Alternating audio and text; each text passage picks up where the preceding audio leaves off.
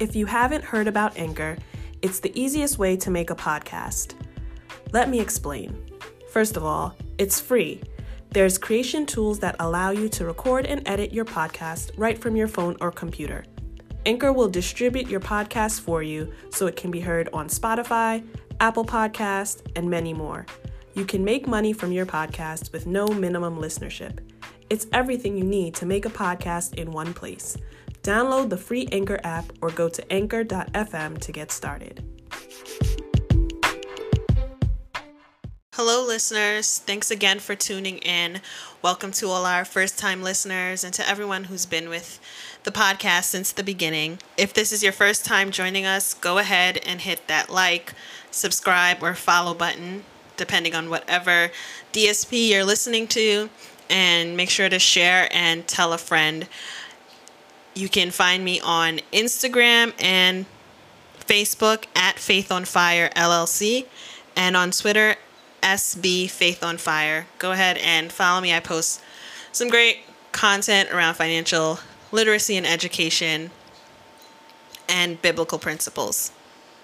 Today I have a really special episode, my first guest interview, and we're going to be talking about diversity in the workplace.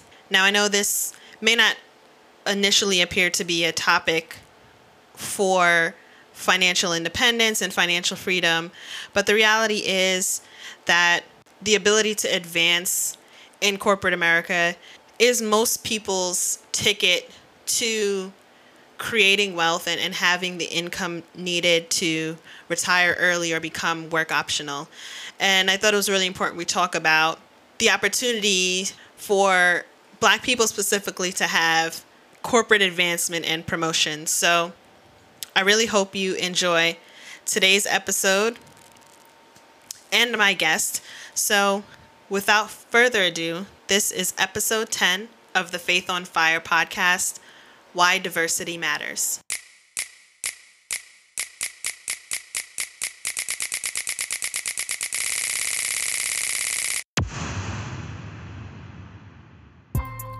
You are now listening to the Faith on Fire podcast, a pod for financial literacy, coaching, and real life examples on how to transform your finances. I'm your host, Simone Brumell. Follow me on my path to financial freedom, and I'll give you tips on how to start and continue yours. Money is a tool, so learn how to use it wisely.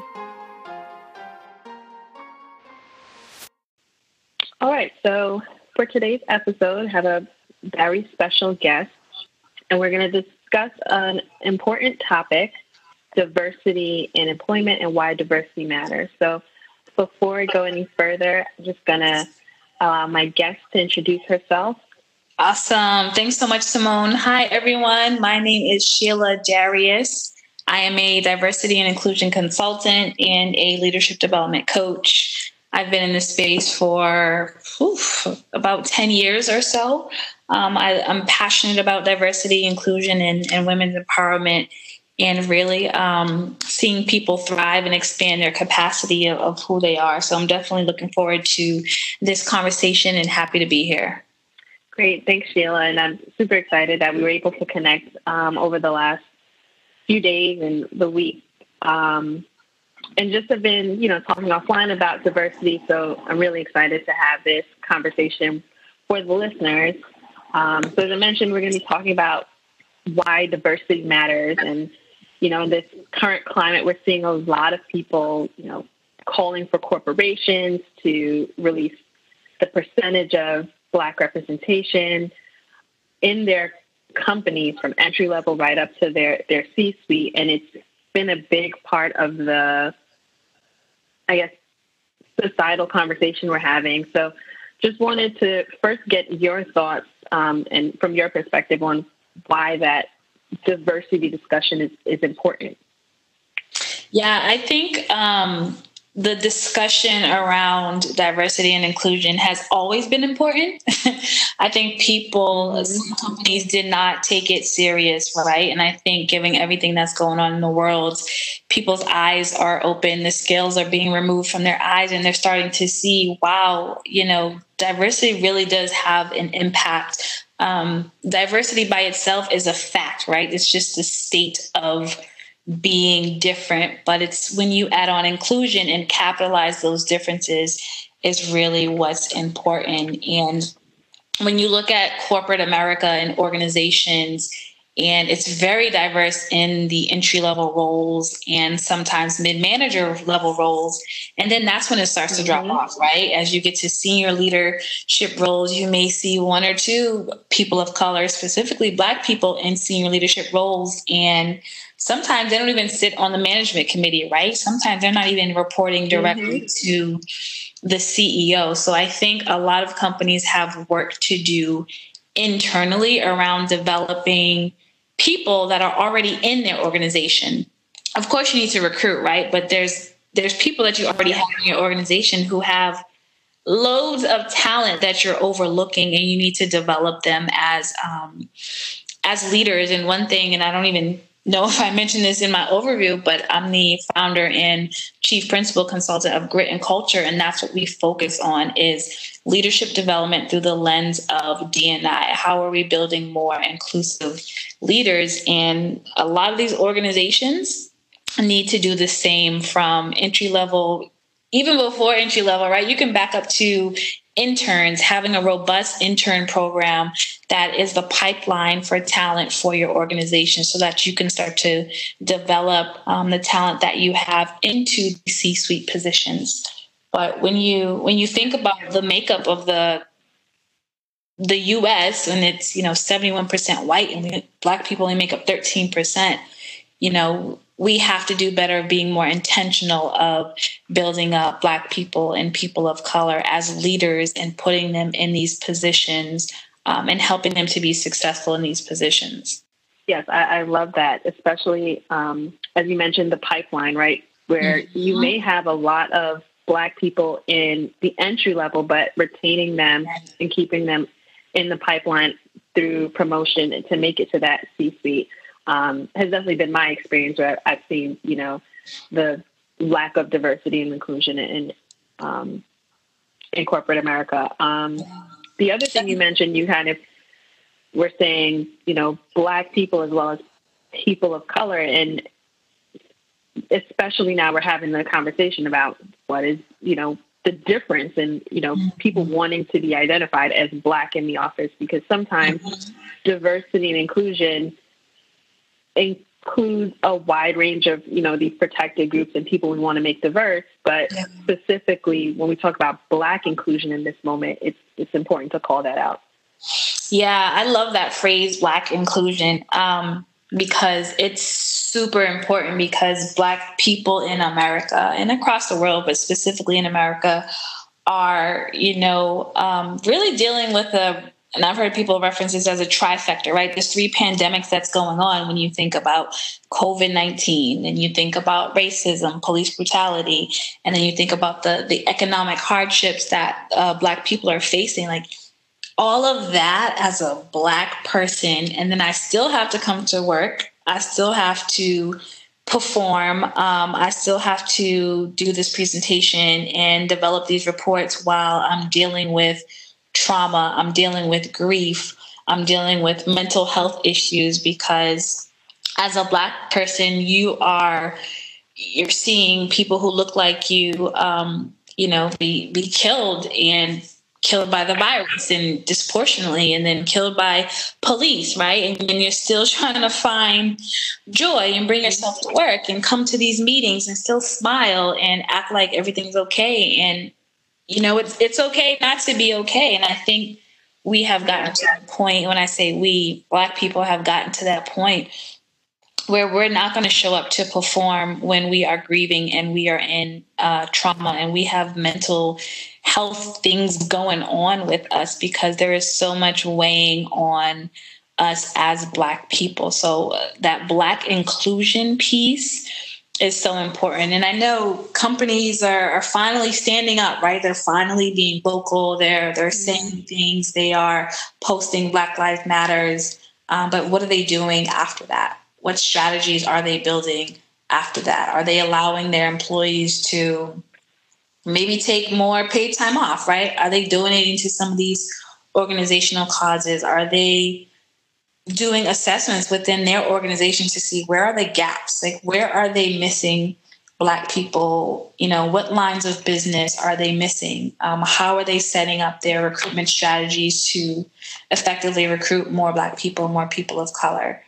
you know what type of analysis are they thoroughly doing in the black space and i think that's what some companies really really need to to focus on and um, i know some of them will lean on their employee resource groups in the office of of D&I and it's great to partner with them but it's not the ERG's role or D&I's role to specifically lead this charge. It is a full partnership that needs to be done, especially through senior leadership and having their buy in and having their support because now's the time for people to really have raw and authentic conversations about what's going on in the workplace. There's racism that's happening in the the workplace and people have to own it now. They can't hide from it.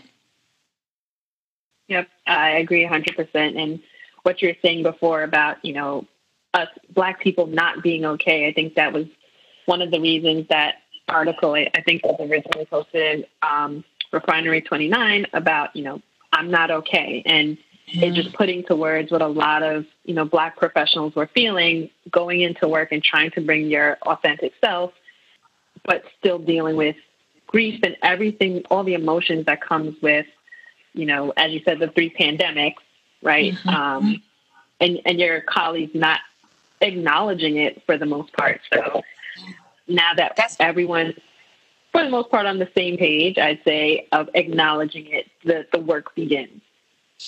Right, right. And I think, like you said, now that people are being aware, we can start the work. But everyone is not aware. Some people are not, um, you know, standing with you know their their teams and their black employees um, because it's it hasn't affected them directly yet. It hasn't hit them. They still haven't really understood what's going on. And that's going to take time. It's really going to take some time for that change to happen within people. That's so true. That's so true. And I mean, you, you can't get everyone at all at one time. And I think right. we all understand it's a process. So right. um, there's definitely that side of it too. Yeah. And the, the other piece is balancing um, and just working in the D&I space, there's always balancing employee excitement with organizational readiness. So employee resource mm. groups, black professionals groups have been having these conversations have had these conversations for I don't know how many years, right? This isn't new for these black employee resource group leaders, these D&I champions of having conversations around race in the workplace and sometimes you hear, well, the organization isn't ready, or, you know, the CEO doesn't feel too comfortable just yet. Um, talking about race in the workplace. And it's like we've waited so long for the CEO and for senior leaders to get ready. Now that everything blew up, you have no choice but to get yourself ready. And that's one thing I actually appreciate about this day and age that people are tired of sweeping things under the rug and waiting for other people to get ready. Um, you know, there, there's no more waiting. Like we are, we are taking it by the horns and we are running with it. Like we are leading the change that we want to see in our communities and in our environments and everywhere that has our where our influence is. We're leading the change, and I love that. Yeah, I, I agree a hundred percent. So I wanted something you just mentioned. I think we can go into like how do we we get this change in the corporate culture, right? Um, you, mentioned it being kind of at an individual level, and then you know the overall enterprise. But um, how do we get that change in the corporate culture to to start seeing more diversity from entry level right through the, the C suite? Yeah, so uh, it starts with that resilient leadership Um, there's an organization I used to to work with called Visions Inc. and they talk about these four levels of change. It's the the personal level, the interpersonal level, the institutional, and then the cultural. And when you think about it, if, if you break that down in your head and you think about the personal side, you have to be self aware, right? What do you value? What do you believe? You know, how do you feel when you see a black person in the office or outside of the office or a person of color?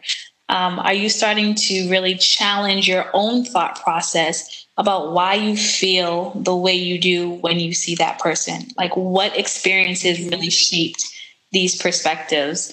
Um, and those are some deep questions that you really have to do some self reflection on. And of course, educate yourself on historical context and modern day racism and, you know, reading books and watching movies and, you know, talking to your friends.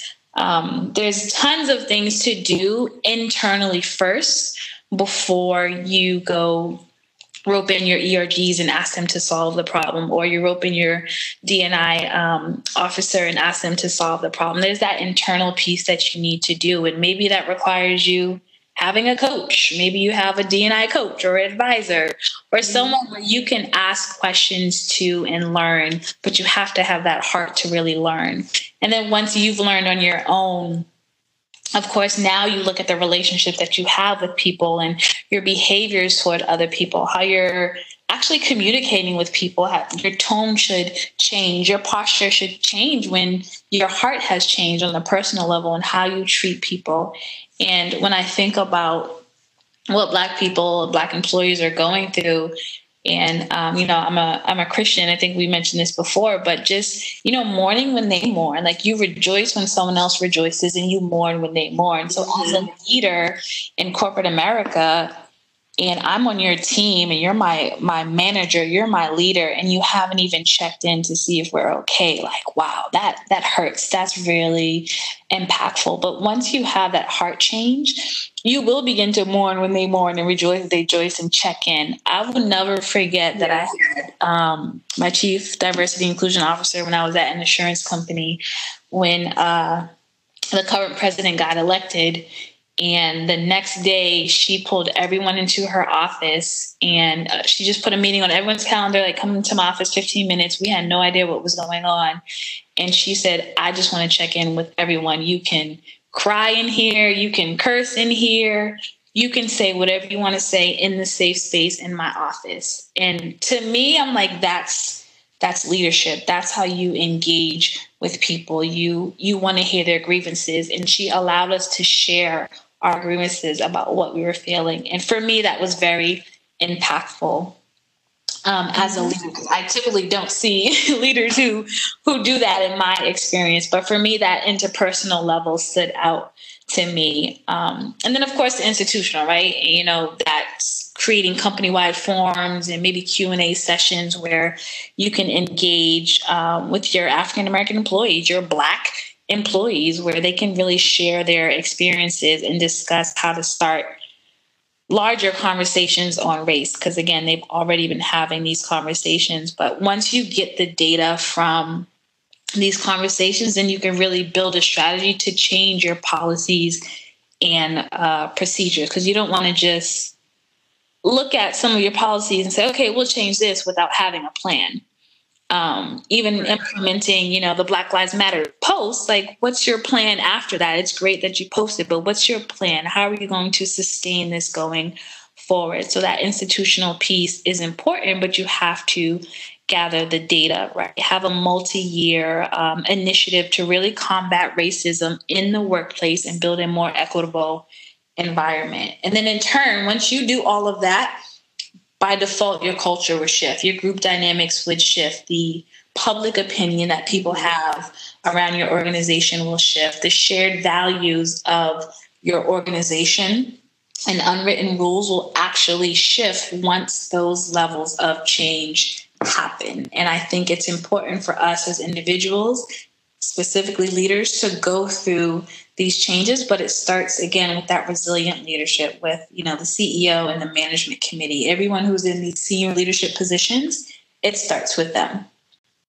Yeah i loved everything about you know how you just broke it down. And specifically when you were mentioning, you know, your experience with a supervisor just acknowledging, you know, the feelings of the time, realizing that employees may have been affected by uh, the recent election and just, you know, sitting and talking with them.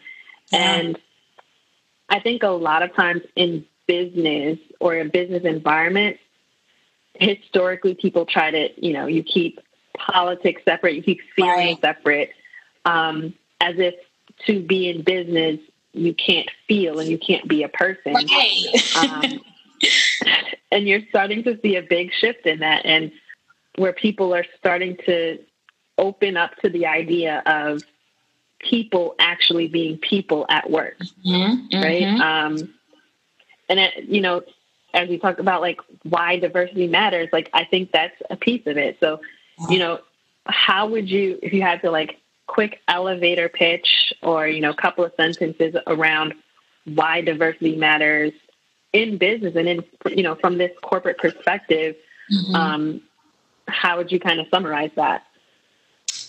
Yeah, so com- we know companies with a diverse workforce perform better financially. Like we just know that. And for me, my elevator pitch would just be diversity affects the bottom line. Like I don't know what else to say when you're talking business, when you're talking numbers, like it affects the bottom line. Um, when you think about being able to adapt easily to fast changing environments, you can't do that without having a diverse workforce if you pull someone together um, who thinks alike, who's from the same background, same area, they went to the same school, you're not going to have that much diversity of thought in that group. Um, but when you look at trying to be innovative so that you can keep up with things in, in the fast changing environment, um, you can't do that without diversity. And I think about Apple, right? Apple has diversity ingrained into their DNA as an organization because it's Apple. They understand technology, and you cannot have innovation again without diversity. So for me, uh, my elevator pitch would diversity affects the bottom line, like point point blank. And when you think about also the shift, right? Companies had to shift so quick with everyone working from home.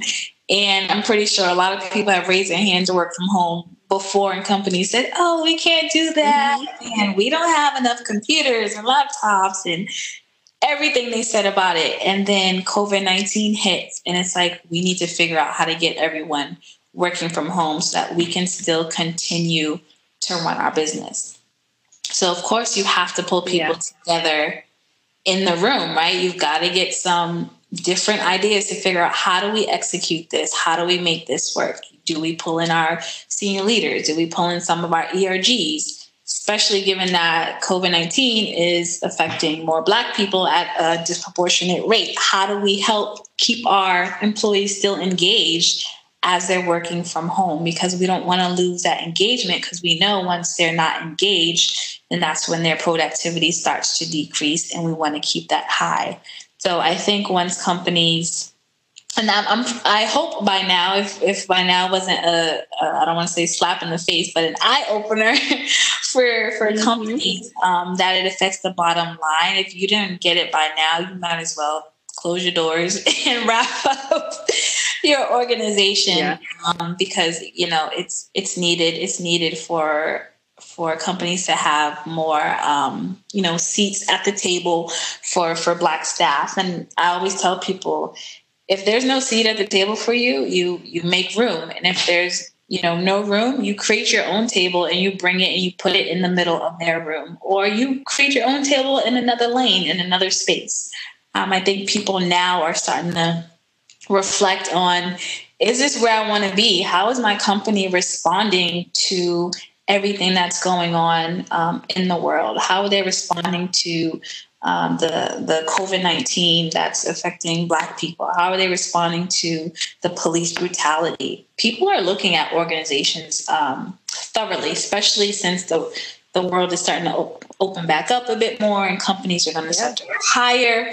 You know, people are going to take a thorough look. What did you do? That should be part of the interview questions. How did you respond yeah. to X, Y, and Z? Yeah, and and not just you know thinking about people who are kind of currently in the workforce, but you really think about the next generation. I don't know if they're what letter they're up to now.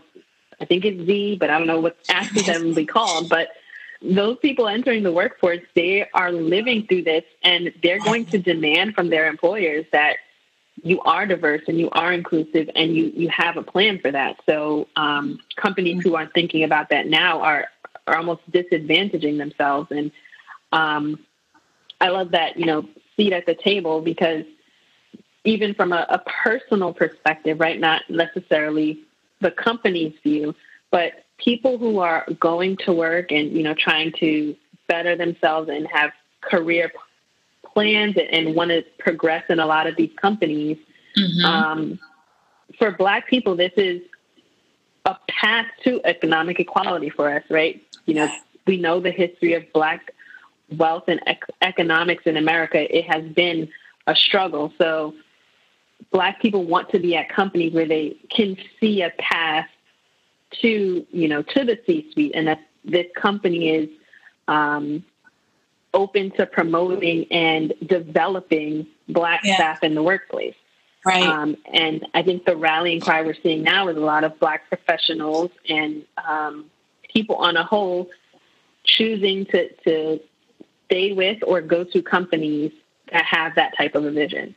Mm-hmm, mm-hmm. Yeah, absolutely. And you touched upon development and most companies have development programs and they're great leadership development programs or if you're a first time manager they have managerial programs but as a person of color as a black person um, there's there's certain types of skills that you need that you most likely will not get in corporate and when you think about um, managing microaggressions right or code switching, right? So having those conversations, those are real conversations that Black people have been having forever. And how do you deal with that and still lead and still perform? So those are some of the things that you don't get in these leadership development programs um, and in corporate corporate America, which is why it's important to partner with external organizations, whether it's Mind, Grit, and Culture, whether it's another organization, right? But partnering with organizations to really get those leadership skills as a person of color, because you're not going to get those in your your day to day. I think companies have um, looked at it more so from the intern entry level pipeline. Some of them have mid level programs for people of color but they don't go as deep to talk about racial prejudice and microaggressions and stereotypes and, and managing that in the workplace. They never go that deep. So I, I think that development piece is key that organizations are going to have to take a hard look at being open to have uh, these types of programs or that they are paying for their employees to attend these types of programs outside of work. Yes, I, I love that. Um, as someone who has been to a few of those types of programs early in my career, you know, I understand the value of them, but um, taking it even further as you go up, you up um, the chain and, and, being promoted, having that additional development of the the microaggressions that are just there, you know, and, and getting others, you know, our non-black staff to right. recognize it as well, but mm-hmm. giving us the tools to deal with it because um, it is exhausting. In addition to you know every, all of the systemic racism we face is exhausting in different ways, right? Watching the videos, watching and hearing the stories takes an emotional toll. Yeah. Um, the the criminal justice piece of it takes an emotional toll, and then the microaggressions in corporate America is a different level of, I'd say, black exhaustion, right? Being in these spaces, yeah. and trying to conform in some ways um, and still be yourself. How how black people in the corporate workplace cope with that um, mm is like another skill um, that's needed in, in, in trying to deal with that. Yeah, yeah, that's that's good, um, and you're so spot on with that emotional roller coaster that being black in America in 2020. Um, of course, it's it's before 2020, but it's it's exhausting. And I think I saw a post the other day on social media that said um, being black in America. is living through a pandemic that's disproportionately affecting your people. It's watching and mourning the deaths of your people from the police. It's fighting for injustice for your people. It's you know, still trying to find joy despite the pain yeah. that you're going through. It's all of that plus as an individual you're still a wife you're still you know people who are our parents right you're a mom you're a dad whatever mm-hmm. you may be on top of being a business owner right so you're doing all of that on top of that and then i have to come to work if i still have my kind of nine to five per se right that is so much to carry. So yes there are times for me personally and i know a lot of other black people are they're mad at times. They are sad at times. Um, you know you may see them joyful at times in the moment but those are feelings that are valid and feelings feelings are messengers right? They are indicators that something doesn't sit well with me or something needs to change or i've been violated and that's why i'm i'm mad and we have to really pay attention to those those feelings um, I, I think it's really important that we try to avoid black burnout, if you will, um, as much as mm-hmm. possible. And you think about the workforce, right? You have to avoid that and still proactively work towards the mission of your company and still help your company make money and still help them approach um, racism in in the workplace. And it is a balance. For me coping in in the workplace um, spirituality i mentioned i'm a christian like that's really important for me. One of the organizations that i worked for previously a financial service um, company back in boston they had meditation rooms. And when i first came by i was like hmm you have meditation rooms? That's interesting. But then when i had a rough day at work I was able to go into that meditation room. You just sign your name up and your time slot. And I was able to cry. I was able to pray. I was able to reflect in that meditation room. So the fact that that organization had that for me was super helpful. And I think other companies should look into those types of resources for their employees, having a space where they can come in, they can pray, they can do whatever they need to do. Um, they can meditate, whatever it may be. But at least having the space available for employees is really helpful. Because for me, I was able to regroup, recharge, get my head together, and then come back and, and tackle the issue at hand. Yeah, another piece I would say is um, still be active on your breaks. If you're taking your 15 minute break, make sure that you go for a walk or you connect with other people within the organization, um, whether you're in an ERG or whether you have a, a group that you hang out with. Go for a walk. Make sure you take your make sure you take your um, breaks. Like don't you know, before I'm like, oh, I'm so busy. I can't do my 15 minutes. I am not working through lunch anymore.